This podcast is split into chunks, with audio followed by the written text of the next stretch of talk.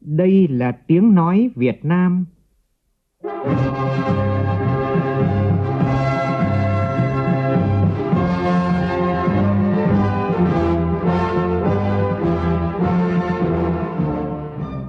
là tiếng nói Việt Nam phát thanh từ Hà Nội, thủ đô nước Cộng hòa xã hội chủ nghĩa Việt Nam.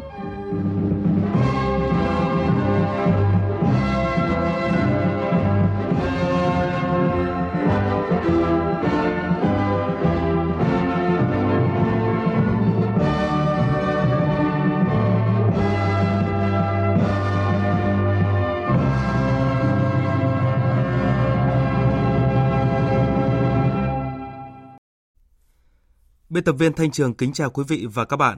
Mời quý vị và các bạn nghe chương trình Thời sự sáng của Đài Tiếng nói Việt Nam. Hôm nay thứ Sáu ngày mùng 2 tháng 4 năm 2021, tức ngày 20 tháng 2 năm Tân Sửu. Chương trình có những nội dung chính sau đây.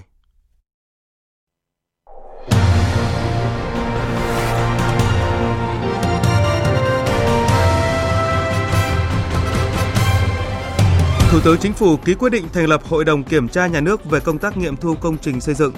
Hội đồng có quyền yêu cầu chủ đầu tư tạm dừng thi công khi phát hiện chất lượng không đảm bảo. Việt Nam tiến hành các hoạt động chính thức trên cương vị Chủ tịch Hội đồng Bảo an Liên Hợp Quốc. Hơn 300 học sinh Học viện Múa Việt Nam không được cấp bằng nghề, bằng phổ thông cơ sở, phổ thông trung học, đứng trước tương lai bất định. Lãnh đạo học viện này đưa ra một nguyên nhân không thể vô cảm hơn là do nhà trường quên và đây là do lỗi kỹ thuật. Nhiều hoạt động âm nhạc diễn ra trên cả nước tưởng nhớ 20 năm ngày mất của nhạc sĩ Trịnh Công Sơn. Trong phần tin quốc tế, Nga ngăn chặn thành công một âm mưu tấn công khủng bố. Số ca nhiễm mới COVID-19 tại nhiều nước châu Âu gia tăng mạnh trở lại, khiến một số nước phải thực hiện phong tỏa toàn quốc lần thứ 3 kể từ khi đại dịch xảy ra.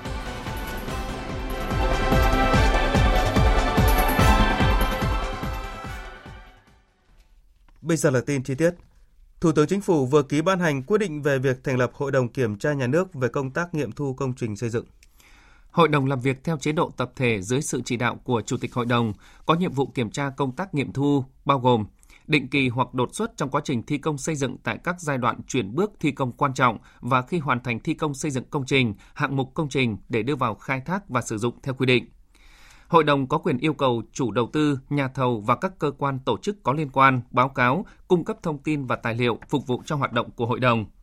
Chủ trì hoặc yêu cầu chủ đầu tư, các cơ quan tổ chức liên quan giải quyết các vấn đề tồn tại hoặc xử lý các vấn đề kỹ thuật phát sinh được Hội đồng phát hiện trong quá trình kiểm tra công trình.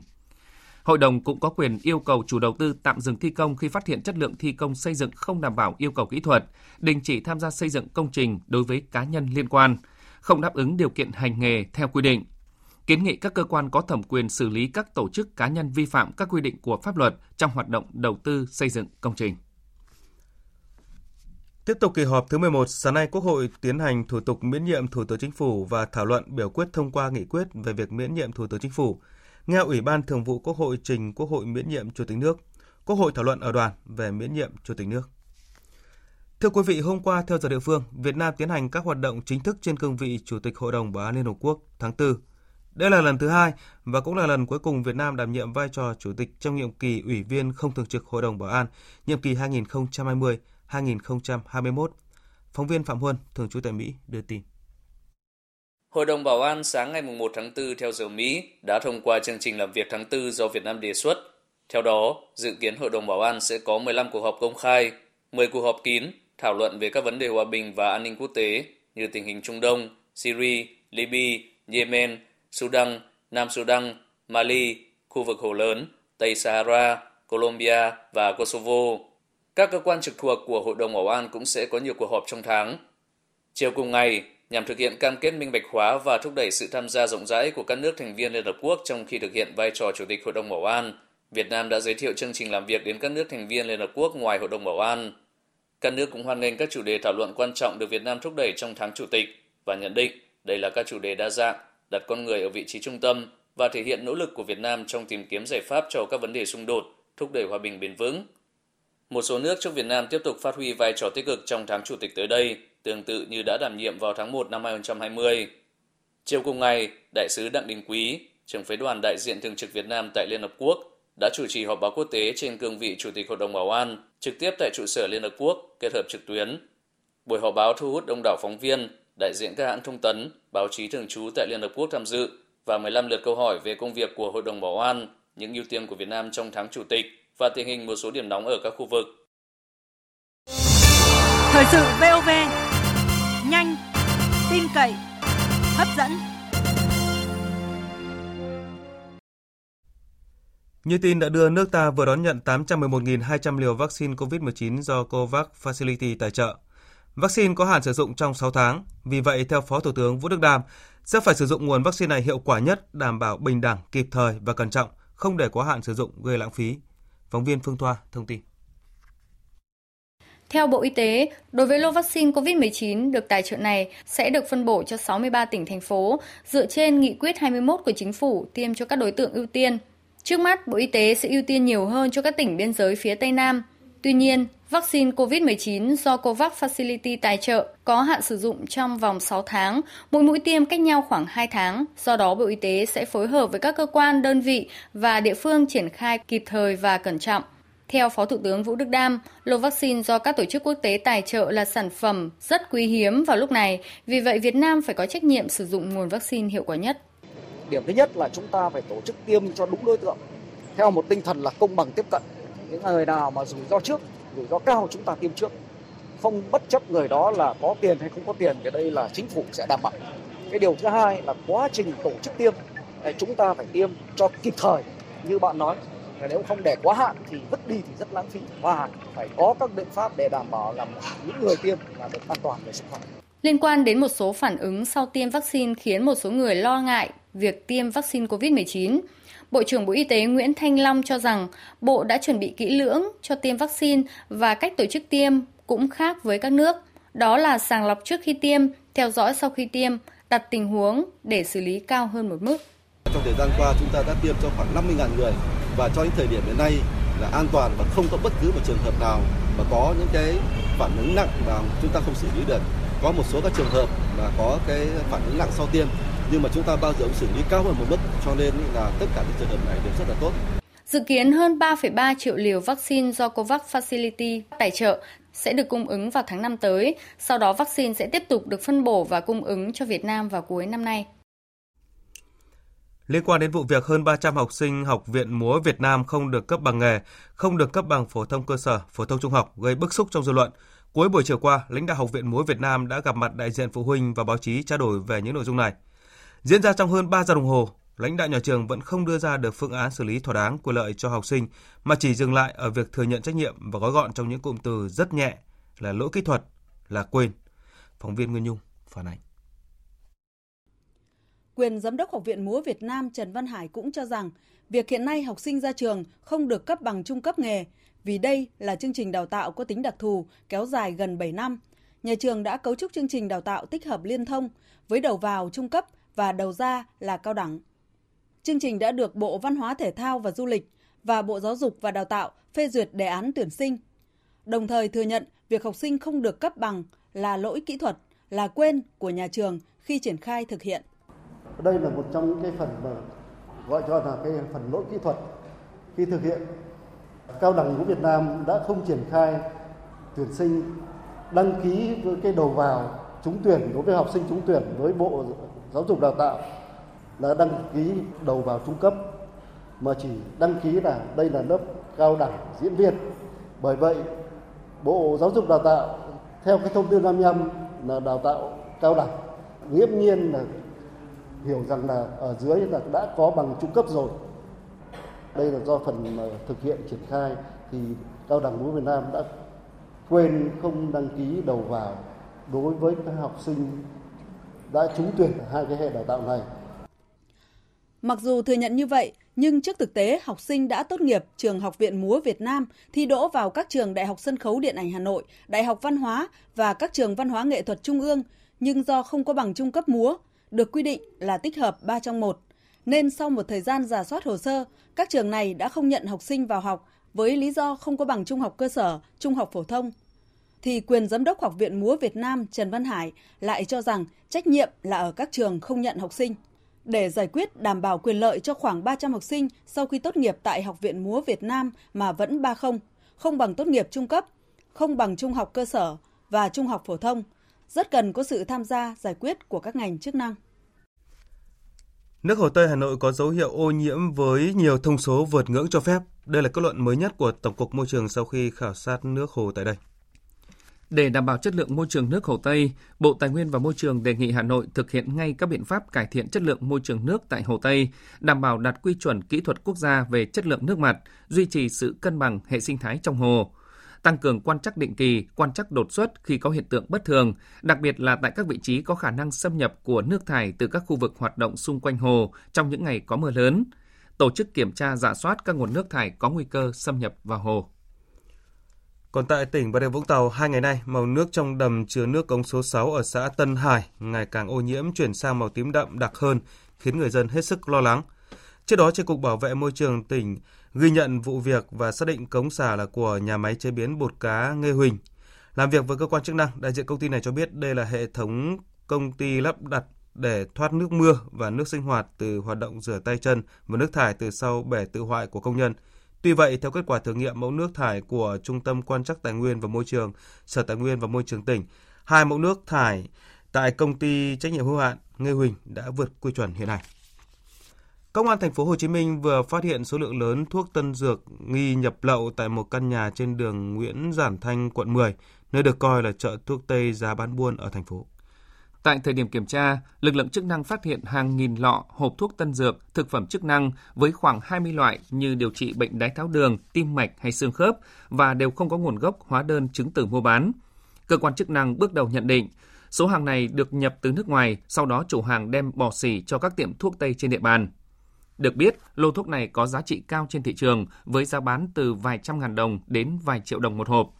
Hiện Cục Quản lý Thị trường Thành phố Hồ Chí Minh đã niêm phong số hàng trên để phục vụ công tác điều tra. Sau thời gian dài suy giảm do dịch bệnh, thiên tai, ngành du lịch một số địa phương miền Trung dần phục hồi. Các địa phương đang cố gắng xây dựng điểm đến an toàn, đồng thời xác định du lịch biển đảo là loại hình chủ đạo để thu hút khách. Phản ánh của phóng viên Vinh Thông tại tỉnh Quảng Ngãi. Những ngày này, huyện đảo Lý Sơn, tỉnh Quảng Ngãi tấp nập du khách.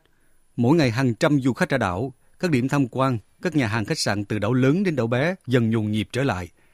Nằm cách xa đất liền, với tiềm năng cảnh quan, sinh thái, biển đảo, văn hóa, lịch sử, ẩm thực, đảo Lý Sơn đang dần thu hút du khách gần xa. Chị Bùi Thu Trang, du khách Hà Nội bày tỏ. Gia đình tôi chọn Lý Sơn để du lịch vào thời điểm này vì đây là một trong những điểm đến an toàn. Lý Sơn rất hấp dẫn bởi cảnh đẹp hoang sơ hùng vĩ của biển đảo và nét chân chất, thân thiện của người dân nơi đây.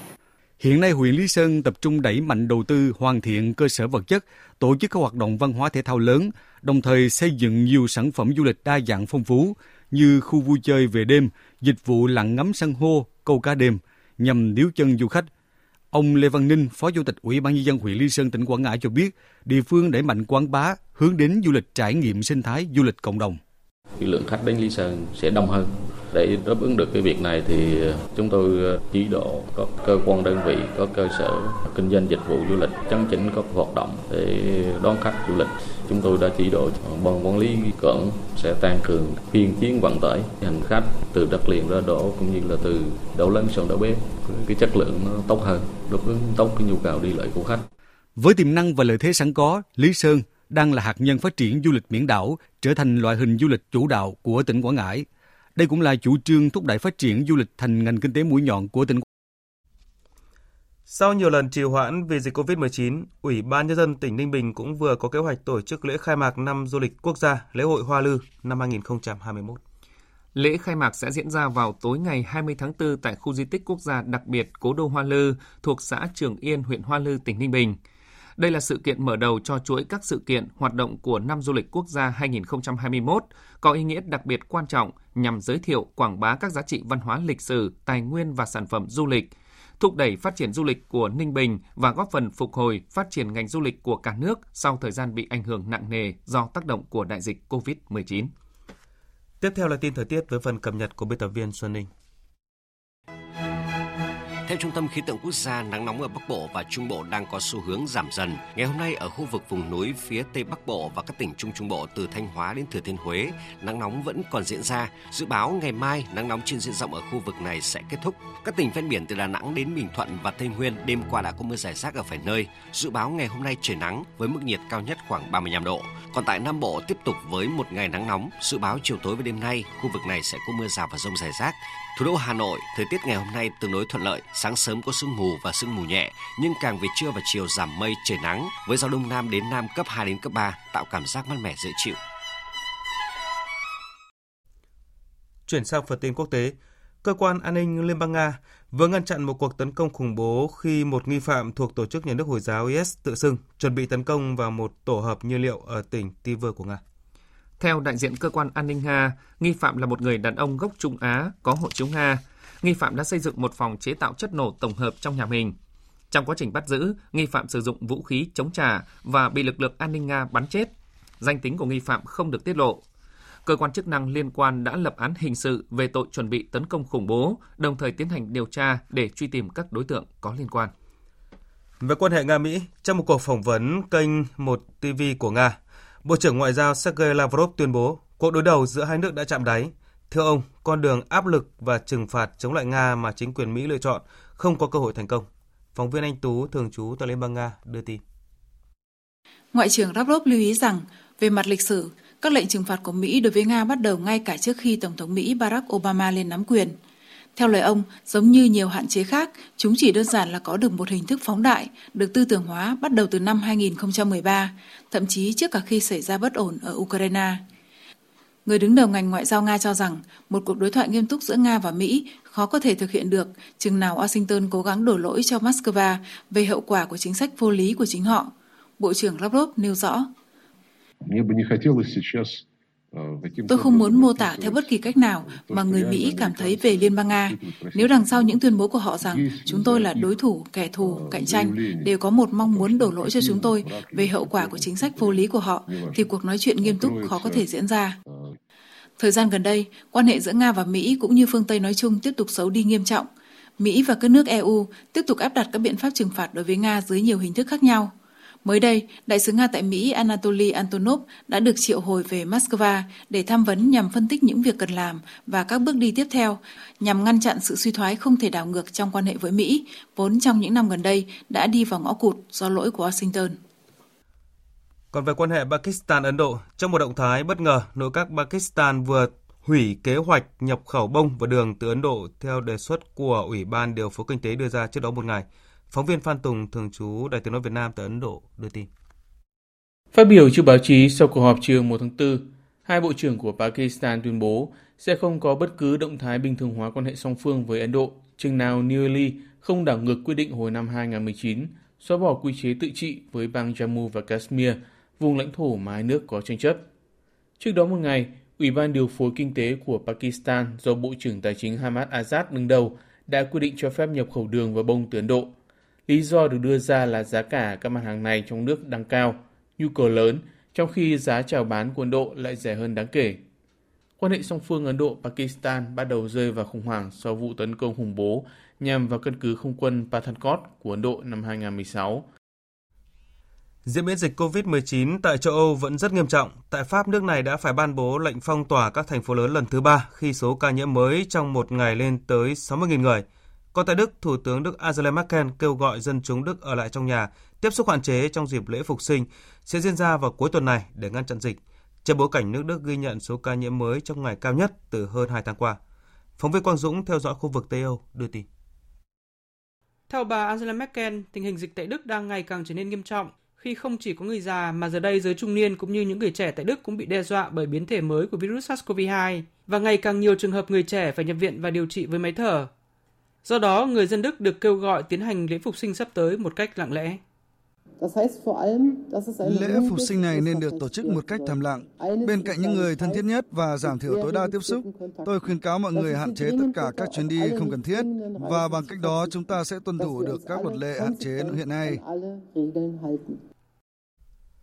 Quý vị và các bạn đang nghe chương trình Thời sự sáng của Đài Tiếng nói Việt Nam. Trở lại với một sự kiện văn hóa đáng chú ý trong nước.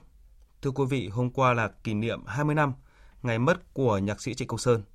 20 năm qua, cứ đến dịp ngày này, những người yêu nhạc Trịnh luôn ngồi lại cùng nhau để tưởng nhớ về ông, để hát và nghe những giai điệu bất hủ của ông. Ghi nhận của phóng viên Minh Thắm, thường trú tại thành phố Hồ Chí Minh. 8 giờ tối ngày 1 tháng 4, tại căn nhà của gia đình cố nhạc sĩ đã diễn ra đêm nhạc mang tên 20 năm nhớ Trịnh Công Sơn, với sự tham gia của nhiều thế hệ ca sĩ đã gắn bó với nhạc Trịnh như Cẩm Vân, Hồng Nhung, Quang Dũng, Lân Nhã, Hoàng Trang, Nguyễn Đông. Để đảm bảo công tác phòng chống dịch nên đêm nhạc giới hạn lượng khán giả tham dự và toàn bộ chương trình được livestream trên fanpage Galaxy Play và fanpage của dự án phim Em và Trịnh để khán giả cả nước cùng theo dõi. Ngoài ra, tại nhiều phòng trà, quán cà phê ở thành phố Hồ Chí Minh cũng tổ chức các đêm nhạc tưởng nhớ cố nhạc sĩ Trịnh Công Sơn. Quán cà phê 2 December ở đường Lý Chính Thắng, quận 3 là một trong những quán cà phê có đêm nhạc Trịnh thu hút được nhiều khán giả trẻ là các bạn học sinh, sinh viên tới thưởng thức. Chia sẻ về đêm nhạc, anh Nguyễn Phạm Minh Khôi, chủ quán cho biết.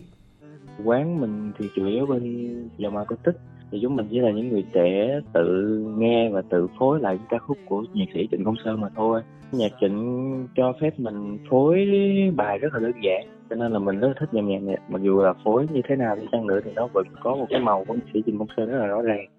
Chứng kiến tình cảm mà khán giả dành cho người anh trai quá cố của mình, ca sĩ Trịnh Vĩnh Trinh xúc động. Gửi lại cái ngày mà anh đi rơi cõi tạm thì chúng tôi vẫn là chảy nước mắt, không thể nào mà ngừng được. Rất là nhớ anh, vô cùng xúc động vì tấm lòng những người thương yêu anh Sơn, đến rất là sớm và rất là đông. Theo thông tin từ gia đình của nhạc sĩ, các đêm nhạc tưởng nhớ 20 năm ngày ra đi của ông sẽ còn tiếp tục diễn ra cho đến hết năm nay tại nhiều nơi trên cả nước. Thưa quý vị và các bạn, 20 năm qua kể từ ngày nhạc sĩ Trịnh Công Sơn trở về cát bụi, đó cũng là khoảng thời gian đủ để một thế hệ mới sinh ra, lớn lên và trưởng thành.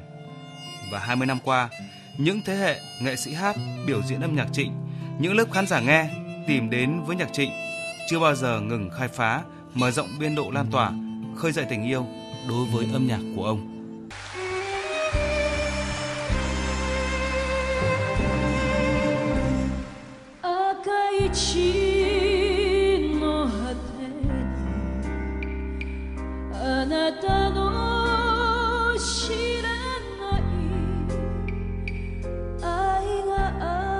Không chỉ trong nước, Trịnh Công Sơn còn là nhạc sĩ Việt Nam có ảnh hưởng quốc tế rộng rãi khi ông được báo chí quốc tế nhắc đến như Bob Dylan của Việt Nam. Âm nhạc của Trịnh Công Sơn đã ghi dấu ấn đặc biệt tại Nhật Bản. Ông là nhạc sĩ Việt Nam đầu tiên có sản phẩm âm nhạc được phát hành tại thị trường Nhật với nhiều ca khúc. Các ca khúc của ông được dịch ra tiếng Nhật và được biểu diễn, thu âm bởi những nghệ sĩ hàng đầu Nhật Bản và thường xuyên được hát trong chương trình âm nhạc Đêm Giao Thừa thường niên của Đài Truyền hình Quốc gia Nhật Bản NHK. Hơn 2 triệu album bán ra tại Nhật Bản trong nhiều năm qua là minh chứng cho sự thành công này. Có thể nói, ông ra đi nhưng những tác phẩm bất hủ của ông sẽ còn sống mãi với thời gian.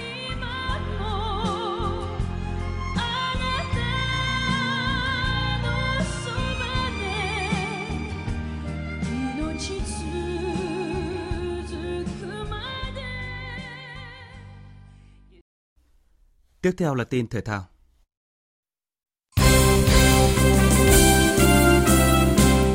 Trước thông tin trên một số phương tiện thông tin đại chúng rằng ông Lê Khánh Hải xin rút khỏi chức danh Chủ tịch Liên đoàn bóng đá Việt Nam, Liên đoàn bóng đá Việt Nam khẳng định thông tin này là không chính xác. Trước đó ngày 30 tháng 3 vừa qua, Văn phòng Chủ tịch nước tổ chức hội nghị công bố quyết định của Chủ tịch nước về việc công bố ông Lê Khánh Hải giữ chức vụ chủ nhiệm Văn phòng Chủ tịch nước. Hôm qua trên sân vận động Bình Dương, Học viện Nutifood đối đầu với câu lạc bộ Khánh Hòa thuộc lượt trận đầu bảng C vòng chung kết U19 quốc gia 2021 và dễ dàng có chiến thắng đậm với tỷ số 5-1, trong đó tiền đạo Quốc Việt đóng góp hat-trick. Ở trận đấu muộn cũng ở bảng C, tuy sớm bị dẫn trước nhưng cú đúp bàn thắng của Võ Công Minh giúp U19 Đồng Tháp ngược dòng thắng U19 Bình Định với tỷ số 2-1. Đội tuyển Nhật Bản đã đặt một chân vào vòng loại cuối cùng World Cup 2022 sau khi có chiến thắng đậm 14-0 trước tuyển Mông Cổ ở bảng C khu vực châu Á. Còn ở bảng D, thi đấu tại Ả Rập Xê Út, đội chủ nhà cũng có chiến thắng đậm trước Palestine với tỷ số 5-0 để lấy ngôi đầu bảng từ tay Uzbekistan. Để chuẩn bị cho sự trở lại của bảng G vào đầu tháng 6 tới, đội tuyển Việt Nam có thể sẽ hội quân vào ngày 10 tháng 5 tại Hà Nội. Ngày 7 tháng 6, tuyển Việt Nam gặp Indonesia, sau đó là Malaysia ngày 11 tháng 6 và các tiểu vương quốc Ả Rập Thống Nhất ngày 15 tháng 6. Dự báo thời tiết.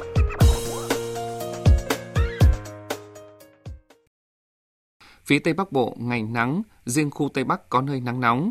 Chiều tối và đêm có mưa rào và dông vài nơi, gió nhẹ, trong cơn dông có khả năng xảy ra lốc, sét và gió giật mạnh, nhiệt độ từ 21 đến 35 độ. Phía Đông Bắc Bộ và khu vực Hà Nội, nhiều mây, có mưa vài nơi, sáng sớm có sương mù và sương mù nhẹ, riêng đồng bằng ven biển sáng sớm có mưa phùn. Trưa chiều giảm mây hửng nắng, gió Đông Nam cấp 2, cấp 3, nhiệt độ từ 22 đến 31 độ. Các tỉnh từ Thanh Hóa đến Thừa Thiên Huế, ngày nắng, có nơi nắng nóng, riêng khu vực vùng núi có nắng nóng, chiều tối và đêm có mưa rào vài nơi, gió nhẹ, trong cơn dông có khả năng xảy ra lốc, sét, mưa đá và gió giật mạnh, nhiệt độ từ 22 đến 37 độ. Các tỉnh ven biển từ Đà Nẵng đến Bình Thuận, ngày nắng, riêng vùng núi phía Bắc có nơi nắng nóng, chiều tối và đêm có mưa rào và dông vài nơi, gió Nam đến Đông Nam cấp 2, cấp 3, nhiệt độ từ 23 đến 35 độ. Tây Nguyên, ngày nắng, có nơi nắng nóng, chiều tối có mưa rào và dông rải rác, đêm có mưa rào và dông vài nơi, gió Tây Nam cấp 2, cấp 3, trong cơn dông có khả năng xảy ra lốc, sét và gió giật mạnh, nhiệt độ từ 20 đến 35 độ. Nam Bộ, ngày nắng nóng, chiều tối có mưa rào và dông rải rác, đêm không mưa, gió Tây Nam cấp 2, trong cơn dông có khả năng xảy ra lốc, sét và gió giật mạnh. Dự báo thời tiết biển. Vịnh Bắc Bộ có mưa vài nơi, tầm nhìn xa trên 10 km, gió Nam đến Đông Nam cấp 4, cấp 5.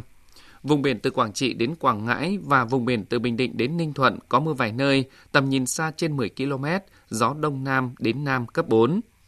Vùng biển từ Bình Thuận đến Cà Mau, vùng biển từ Cà Mau đến Kiên Giang và Vịnh Thái Lan có mưa rào và dông vài nơi, tầm nhìn xa trên 10 km, gió nhẹ. Khu vực Bắc Biển Đông, khu vực quần đảo Hoàng Sa thuộc thành phố Đà Nẵng có mưa vài nơi, tầm nhìn xa trên 10 km, gió Nam đến Đông Nam cấp 3, cấp 4.